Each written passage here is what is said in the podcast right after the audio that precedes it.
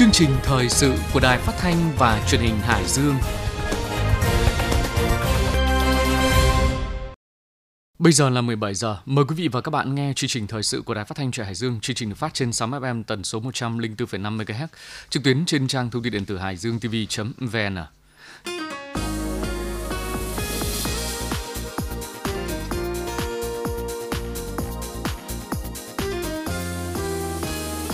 Trong chương trình hôm nay, Chủ nhật ngày 18 tháng 6 có nội dung chính sau đây. Ban báo chí văn nghệ sĩ câu lạc bộ Sao Đỏ gặp mặt kỷ niệm Ngày báo chí cách mạng Việt Nam. Hội đồng Nhân dân huyện Thanh Hà khóa 20 tổ chức kỳ họp chuyên đề. Hải Dương nỗ lực tạo lập môi trường đầu tư xanh. Người dân hợp tác kích hoạt tài khoản định danh điện tử. Từ trong nước và thế giới, Thủ tướng Chính phủ Phạm Minh Chính phát lệnh khởi công đồng loạt 3 dự án giao thông quan trọng quốc gia.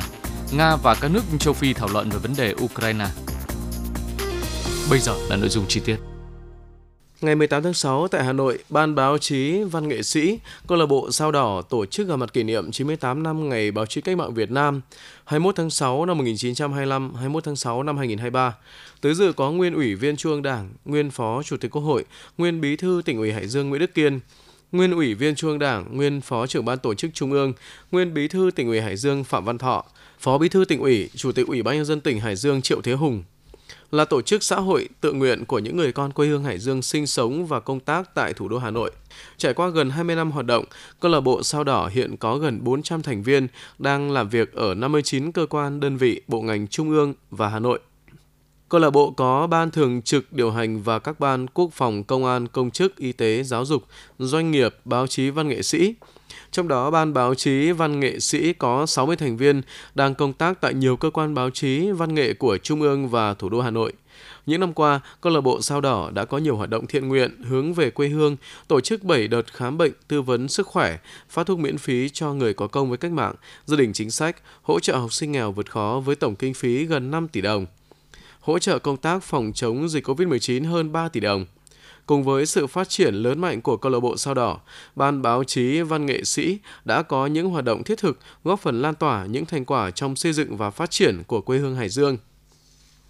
Chúc mừng Ban báo chí văn nghệ sĩ câu lạc bộ Sao Đỏ nhân kỷ niệm 98 năm Ngày báo chí cách mạng Việt Nam – Phó Bí thư tỉnh ủy, Chủ tịch Ủy ban nhân dân tỉnh Triệu Thiếu Hùng trân trọng cảm ơn các nhà báo, văn nghệ sĩ là người Hải Dương đang công tác tại các cơ quan trung ương và Hà Nội với tình cảm và trách nhiệm của mình đã luôn hướng về quê hương có những đóng góp quý báu vì sự phát triển của tỉnh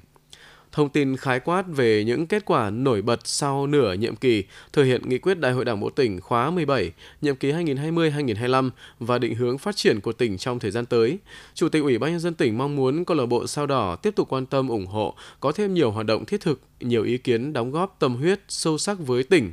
ban báo chí, văn nghệ sĩ tiếp tục đồng hành với quê hương Hải Dương, quan tâm chia sẻ, động viên, trao đổi kịp thời với lãnh đạo tỉnh và các ban ngành địa phương trong tỉnh, có thêm nhiều tác phẩm báo chí, văn nghệ, góp phần xây dựng tỉnh Hải Dương ngày càng phát triển, giàu mạnh, văn minh.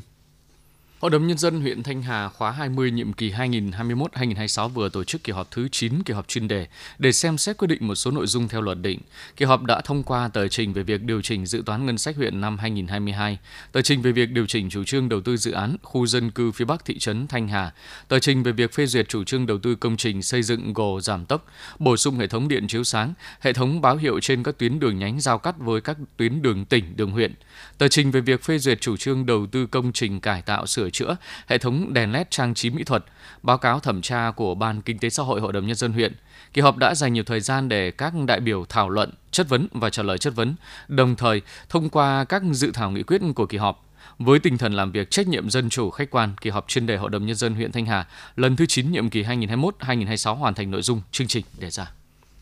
nhằm đẩy nhanh tiến độ triển khai thực hiện công tác giải phóng mặt bằng phục vụ 3 dự án do Ban Quản lý Dự án Đầu tư xây dựng tỉnh làm chủ đầu tư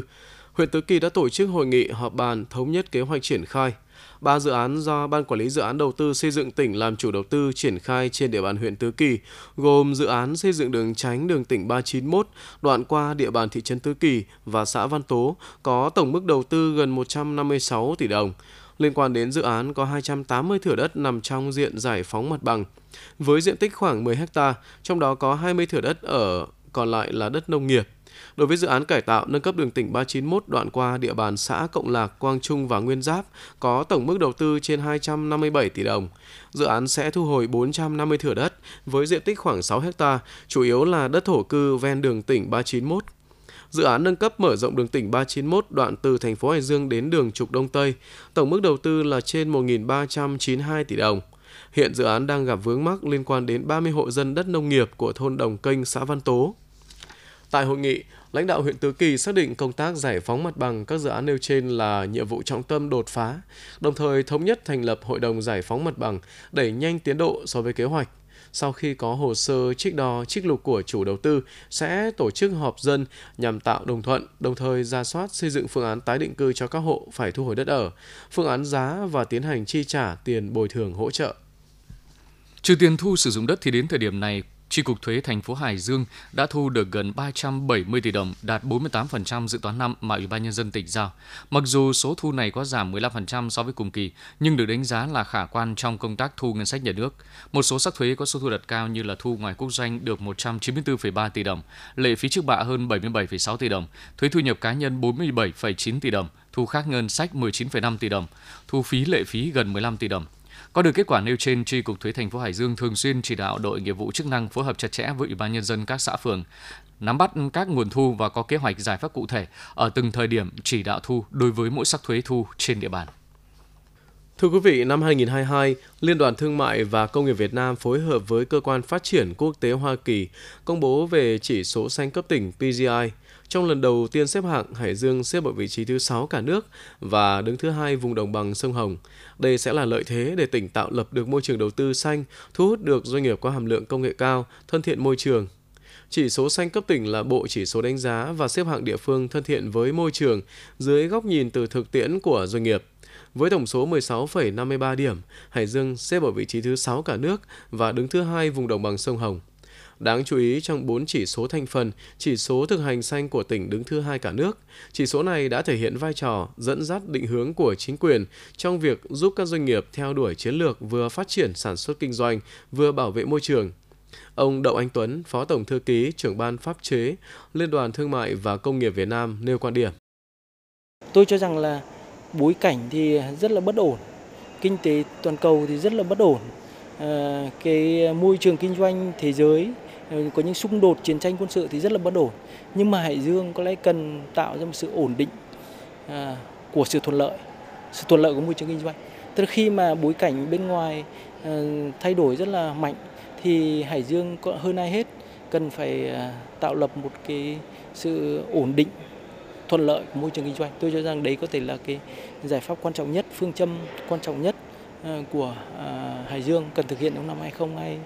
ba này và trong thời gian tới.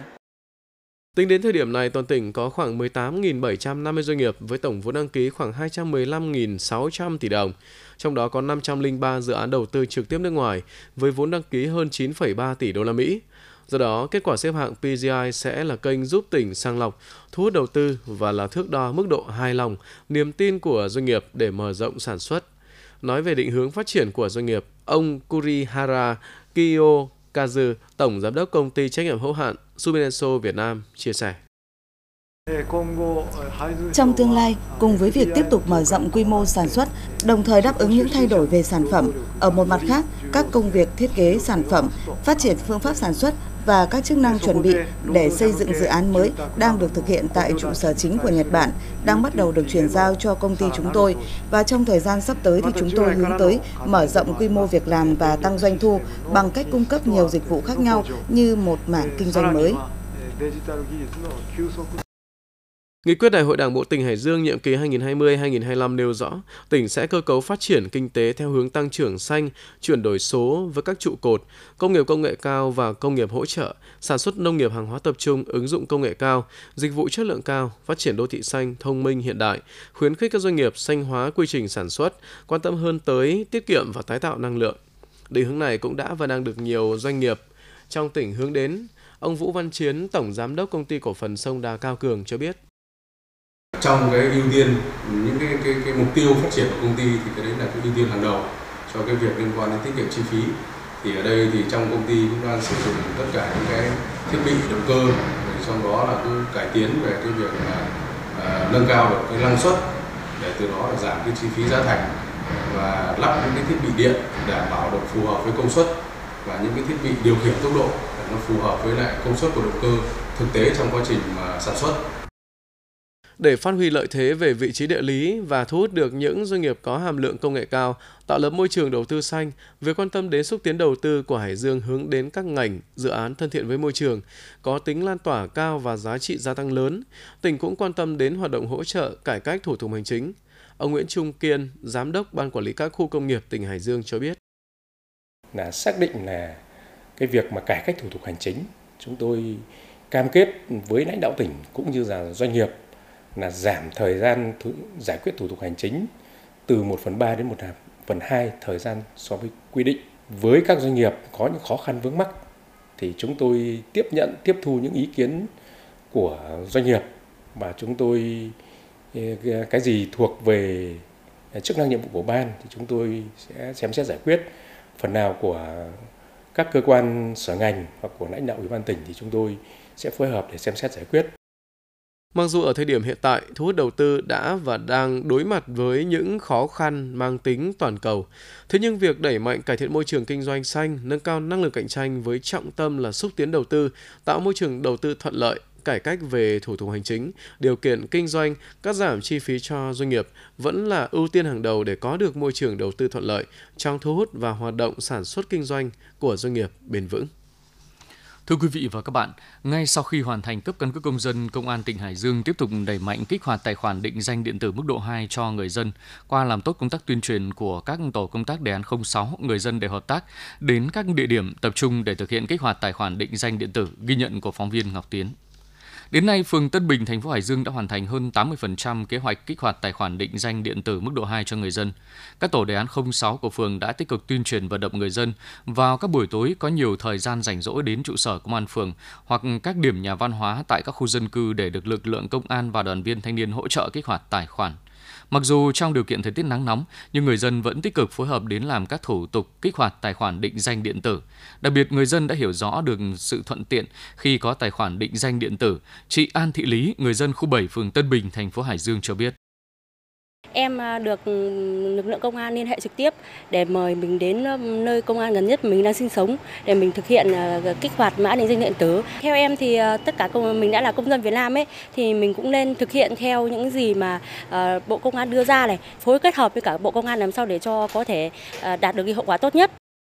Bà Vũ Thị Minh Hằng, Phó Chủ tịch Ủy ban nhân dân phường Tân Bình, thành phố Hải Dương cho biết thêm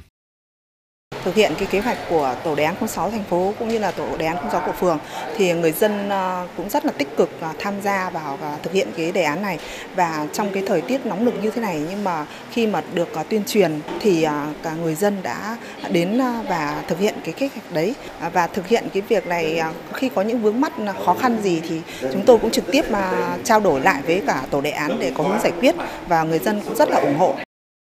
Trong những ngày này, các đoàn viên thanh niên phường Nam Đồng, thành phố Hải Dương cũng tích cực hỗ trợ lực lượng công an kích hoạt tài khoản định danh điện tử cho người dân của phường. Do làm tốt công tác tuyên truyền, đông đảo người dân đã sắp xếp thời gian đến trực tiếp trụ sở Ủy ban nhân dân phường để được lấy vân tay và kích hoạt tài khoản định danh điện tử.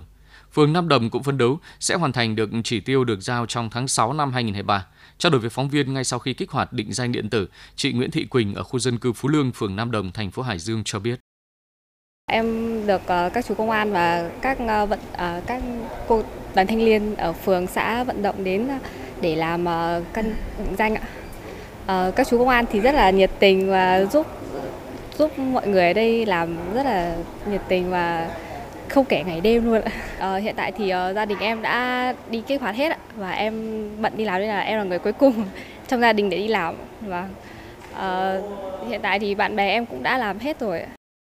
Về công tác hỗ trợ lực lượng công an kích hoạt tài khoản định danh điện tử cho người dân, cô giáo Nguyễn Thị Điệp, trường tiểu học Nam Đồng, thành phố Hải Dương nói. Trong ờ, thời gian ờ, đầu mùa hè này thì ờ, đoàn viên thanh niên ở nhà trường, các trường chúng em được huy động đến hỗ trợ với công an phường thì sẽ hỗ trợ người dân đến để có thể kích hoạt cái định danh điện tử mức 2 này. Thì đối với mỗi người dân đến thì chúng em đều hướng dẫn mọi người từ khâu nộp căn cước công dân, lấy ghi số điện thoại đến các bước khác để hỗ trợ cho các đồng chí công an có thể hoàn thành công việc tốt nhất. Trong những ngày vừa qua, việc kết nối với ứng dụng VNeID có những thời điểm bị quá tải. Tuy nhiên, lực lượng công an các địa phương và các tổ đề án 06 các địa phương đã tập trung khắc phục khó khăn để kích hoạt tài khoản định danh điện tử cho người dân. Theo kế hoạch đề ra, toàn tỉnh có hơn 1 triệu 166 nghìn tài khoản định danh điện tử cần kích hoạt. Đến nay, 80% số tài khoản đã được kích hoạt mức độ 2.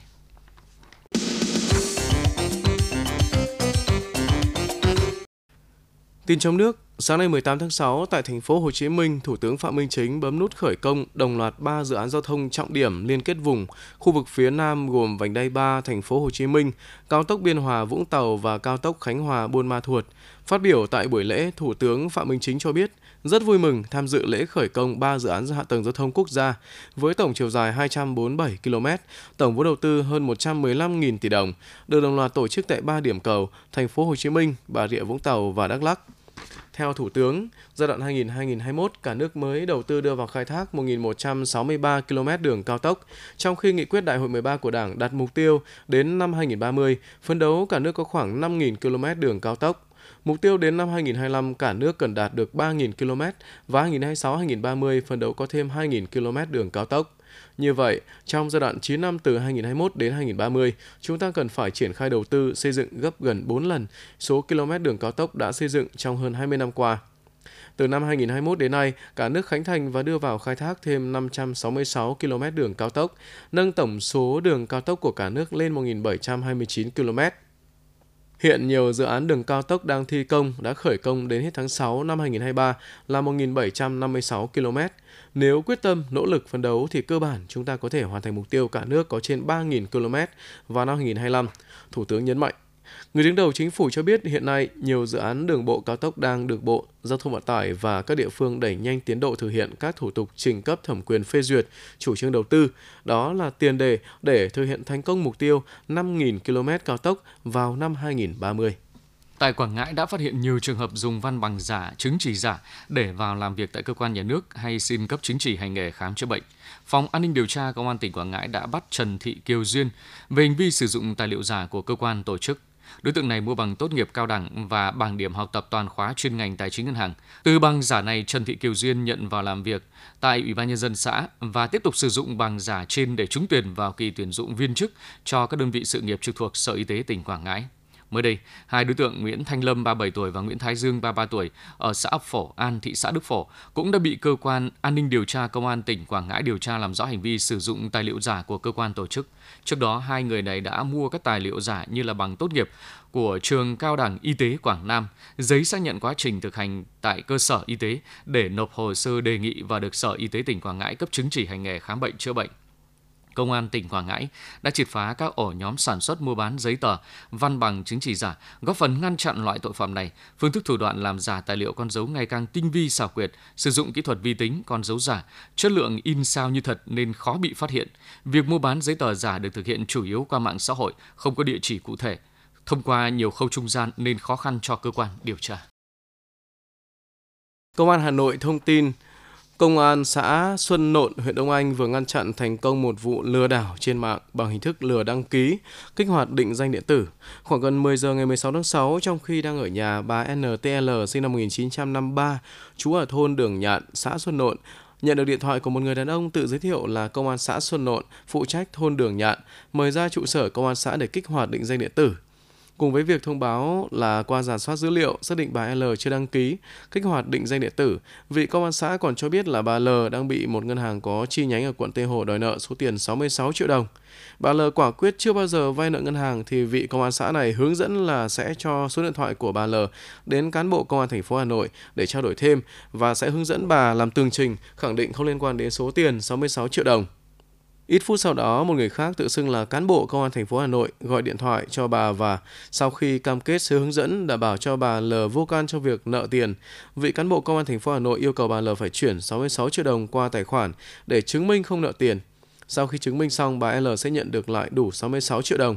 Đến lúc này, bà L nhận ra ngay chiêu trò lừa đảo của đối tượng xấu mà bà từng được công an xã Xuân Nộn đến tận nhà tuyên truyền. Người phụ nữ lập tức tìm cách thông tin đến công an xã. Chỉ bằng vài thao tác, công an xã Xuân Nộn đã cùng bà L khiến đối tượng xấu không dám tiếp tục liên lạc qua điện thoại.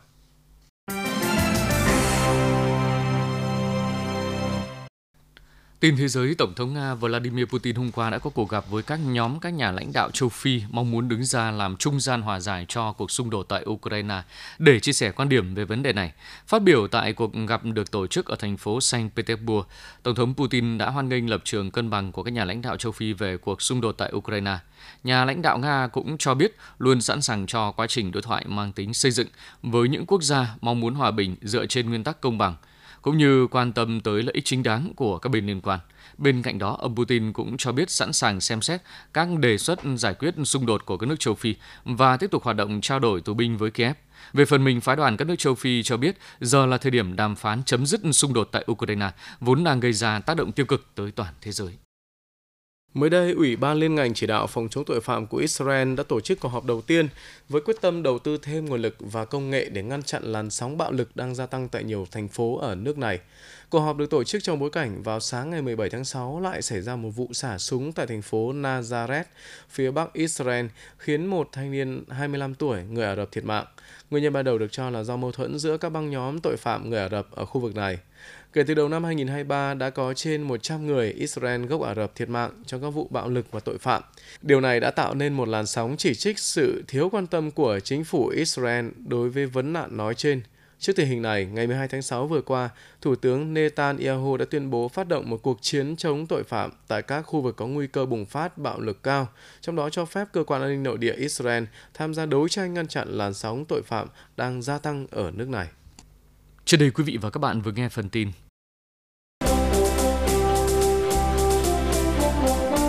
Chuyên mục Điểm thời sự nổi bật tuần qua.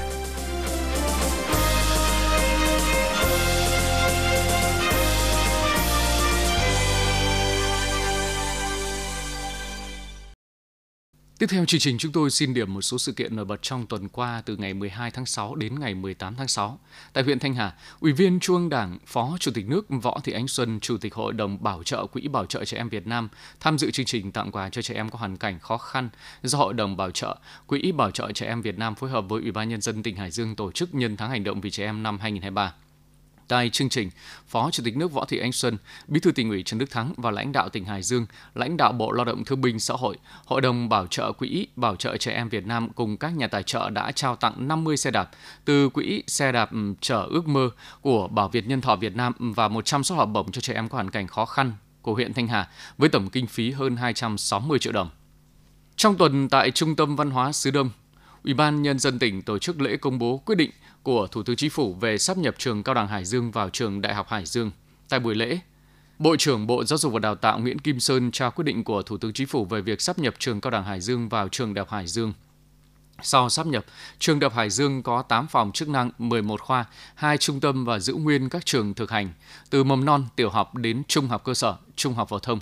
Trường đã tích cực khẩn trương mở 6 mã ngành đào tạo giáo viên trình độ đại học và đã được Bộ Giáo dục Đào tạo phê duyệt. Cùng ngày, đoàn công tác của Bộ Giáo dục và Đào tạo do Ủy viên Trung ương Đảng, Bộ trưởng Nguyễn Kim Sơn làm trưởng đoàn đã có buổi làm việc với tỉnh Hải Dương về thực hiện nhiệm vụ giáo dục đào tạo và công tác chuẩn bị cho kỳ thi tốt nghiệp trung học phổ thông năm 2023. Các thành viên đoàn công tác của Bộ Giáo dục và Đào tạo đã giải trình, làm rõ những đề xuất kiến nghị của tỉnh Hải Dương trong thực hiện nhiệm vụ giáo dục đào tạo cũng như công tác chuẩn bị cho kỳ thi tốt nghiệp trung học phổ thông. Ngày 13 tháng 6 tại trụ sở tỉnh ủy, Ủy viên Trung ương Đảng, Bí thư tỉnh ủy Trần Đức Thắng chủ trì buổi làm việc của Thường trực tỉnh ủy với đoàn công tác Tổng công ty Đường sắt Việt Nam do Bí thư Đảng ủy, Chủ tịch Hội đồng thành viên Tổng công ty Đường sắt Việt Nam Đặng Sĩ Mạnh làm trưởng đoàn về nghiên cứu triển khai hoạt động vận chuyển liên vận quốc tế bằng đường sắt tại tỉnh Hải Dương, tăng cường vận chuyển hành khách bằng đường sắt giữa Hà Nội và Hải Dương và công tác an toàn giao thông đường sắt trên địa bàn tỉnh. Ngày 14 tháng 6, Ban Thường vụ tỉnh ủy tổ chức hội nghị thông báo nhanh kết quả hội nghị giữa nhiệm kỳ Ban chấp hành Trung ương Đảng khóa 13 và học tập quán triệt tuyên truyền nội dung tác phẩm, kiên quyết kiên trì đấu tranh phòng chống tham nhũng tiêu cực, góp phần xây dựng Đảng và nhà nước ta ngày càng trong sạch vững mạnh của Tổng Bí thư Nguyễn Phú Trọng. Hội nghị được kết nối trực tuyến từ điểm cầu chính Trung tâm Văn hóa Sư Đông đến 12 điểm cầu các huyện, thị xã, thành phố và 36 điểm cầu cấp cơ sở với sự tham dự của gần 8.800 đại biểu. Sáng ngày 16 tháng 6, Hội Nhà báo tỉnh Hải Dương tổ chức gặp mặt nhân ngày báo chí cách mạng Việt Nam 21 tháng 6 1925, 21 tháng 6 2023 và trao giải báo chí Hội Nhà báo tỉnh Hải Dương năm 2022. Đồng hành cùng báo chí cả nước, những năm qua hoạt động báo chí ở Hải Dương có bước phát triển mạnh mẽ, góp phần quan trọng trong công cuộc xây dựng bảo vệ Tổ quốc trước đây và phát triển kinh tế xã hội ngày nay khẳng định các kết quả đạt được của Hải Dương trong thực hiện nhiệm vụ phát triển kinh tế xã hội những năm qua có phần đóng góp quan trọng của các cơ quan thông tấn báo chí. Bí thư tỉnh ủy Trần Đức Thắng và Chủ tịch Hội Nhà báo Việt Nam Lê Quốc Minh đề nghị thời gian tới, Hội Nhà báo Hải Dương mạnh dạn đổi mới, các cơ quan báo chí tập trung xây dựng và phát triển theo hướng hiện đại, chuyên nghiệp nhân văn, quan tâm nâng cao đạo đức nghề nghiệp cho đội ngũ nhà báo, đẩy mạnh chuyển đổi số để bắt nhịp với xu thế mới và nâng cao chất lượng tác phẩm. Cũng nhân dịp kỷ niệm 98 năm Ngày Báo chí Cách mạng Việt Nam 21 tháng 6 1925, 21 tháng 6 2023, Công an tỉnh Hải Dương tổ chức gặp mặt báo chí trao giấy khen của Giám đốc Công an tỉnh đối với các nhà báo, phóng viên, cán bộ tuyên truyền có thành tích xuất sắc trong công tác. Trong tuần, đoàn công tác của Đảng ủy khối doanh nghiệp Trung ương do Ủy viên Dự khuyết Trung ương Đảng, Bí thư Đảng ủy khối Nguyễn Long Hải làm việc với tỉnh Hải Dương về tình hình phát triển doanh nghiệp và công tác phát triển tổ chức đảng, đảng viên và các đoàn thể trong doanh nghiệp tư nhân trên địa bàn. Bí thư Đảng ủy khối doanh nghiệp Trung ương Nguyễn Long Hải đề nghị thời gian tới cần tiếp tục quan tâm bồi dưỡng lý luận chính trị cho đảng viên, tạo điều kiện để các doanh nghiệp trực thuộc Đảng ủy khối doanh nghiệp Trung ương phát triển đóng góp chung vào phát triển kinh tế xã hội của địa phương. Bí thư tỉnh ủy Trần Đức Thắng khẳng định, cuộc làm việc này là sự khởi đầu cho sự hợp tác chặt chẽ giữa Đảng ủy khối doanh nghiệp Trung ương và tỉnh Hải Dương. Bí thư tỉnh ủy mong muốn các tập đoàn tổng công ty trực thuộc Đảng ủy khối doanh nghiệp Trung ương quan tâm đầu tư vào địa bàn tỉnh. Hải Dương cam kết tạo điều kiện tối đa để doanh nghiệp hoạt động và phát triển. Trong tuần, Công an tỉnh Hải Dương tổ chức lễ công bố thư khen, khen thưởng, trợ cấp đột xuất của Bộ Công an, Chủ tịch Ủy ban nhân dân tỉnh và Giám đốc Công an tỉnh cho các tập thể cá nhân có thành tích xuất sắc trong điều tra truy bắt hai đối tượng cướp tài sản tại tiệm vàng xảy ra ngày 7 tháng 6 ở xã Đồng Cẩm. Phát biểu tại buổi lễ, Phó Bí thư tỉnh ủy, Chủ tịch Ủy ban nhân dân tỉnh Triệu Thế Hùng ghi nhận, biểu dương các lực lượng công an tỉnh Hải Dương trong việc nhanh chóng bắt giữ hai đối tượng gây án. Đây là thành tích xuất sắc, thể hiện quyết tâm, tinh thần trách nhiệm cao của công an tỉnh Hải Dương, góp phần ổn định tình hình an ninh trật tự, gian đe tội phạm và củng cố niềm tin của nhân dân đối với lực lượng công an. Đồng thời cũng đã chia sẻ động viên với đồng chí Trung tá Nguyễn Đăng Ninh, trưởng công an xã Tuấn Việt, huyện Kim Thành và gia đình. Trong tuần, Thành ủy Hải Dương tổ chức hội nghị sơ kết giữa nhiệm kỳ thực hiện nghị quyết Đại hội Đảng bộ thành phố lần thứ 23 nhiệm kỳ 2020-2025. Trong tuần, Thường trực Hội đồng Nhân dân tỉnh tổ chức hội nghị giám sát chuyên đề đối với Ủy ban Nhân dân tỉnh về công tác thu gom xử lý chất thải rắn sinh hoạt trên địa bàn tỉnh Hải Dương. Tại hội nghị, lãnh đạo Ủy ban Nhân dân tỉnh và đại diện các sở ngành đã báo cáo giải trình làm rõ những vấn đề mà các đại biểu quan tâm. Trước đó, Ban Văn hóa xã hội Hội đồng Nhân dân tỉnh đã có buổi giám sát tình hình hoạt động của nhà hát trèo Hải Dương. Trong tuần, Phó Bí thư tỉnh ủy, Chủ tịch Ủy ban nhân dân tỉnh Triệu Thế Hùng chủ trì phiên họp thường kỳ Ủy ban nhân dân tỉnh tháng 6 lần 3 lần 4 để nghe và cho ý kiến về lĩnh vực phát triển kinh tế xã hội, đồng thời thảo luận xem xét và cho ý kiến kết luận một số nội dung công việc do Sở Văn hóa Thể thao và Du lịch, Sở Nội vụ, Sở Xây dựng báo cáo. Cũng trong tuần, Phó Bí thư tỉnh ủy, Chủ tịch Ủy ban nhân dân tỉnh Triệu Thế Hùng tiếp lãnh đạo công ty trách nhiệm hạn Dusan Electro Material Việt Nam, chủ đầu tư dự án khu công nghiệp Đại An từ tháng 5 năm 2020, chuyên sản xuất bảng mạch in mềm, thuê gia công linh kiện thiết bị bảng mạch điện tử, đến báo cáo tình hình đầu tư dự án và đề xuất mong muốn ký kết biên bản ghi nhớ mở rộng quy mô sản xuất tại Hải Dương. Tuần qua, Phó Chủ tịch Ủy ban nhân dân tỉnh Trần Văn Quân tiếp đoàn doanh nghiệp Nhật Bản đến Hải Dương tìm hiểu và khảo sát vùng trồng vải xuất khẩu thị trường Nhật Bản. Trên đây quý vị và các bạn vừa theo dõi mục điểm thời sự nổi bật trong tuần. Thông tin quảng cáo.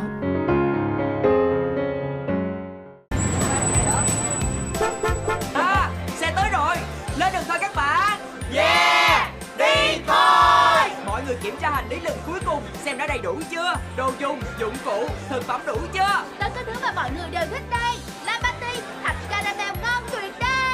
Yeah, Labati, thạch caramel. Bạn giỏi quá. Ta sẽ chia cho mỗi người một ít để dùng ngay đây Wow, thạch caramel, ngon tuyệt. Ê, cho mình cái nữa. Yeah, lên đường thôi. Là bản tin hoàn toàn mới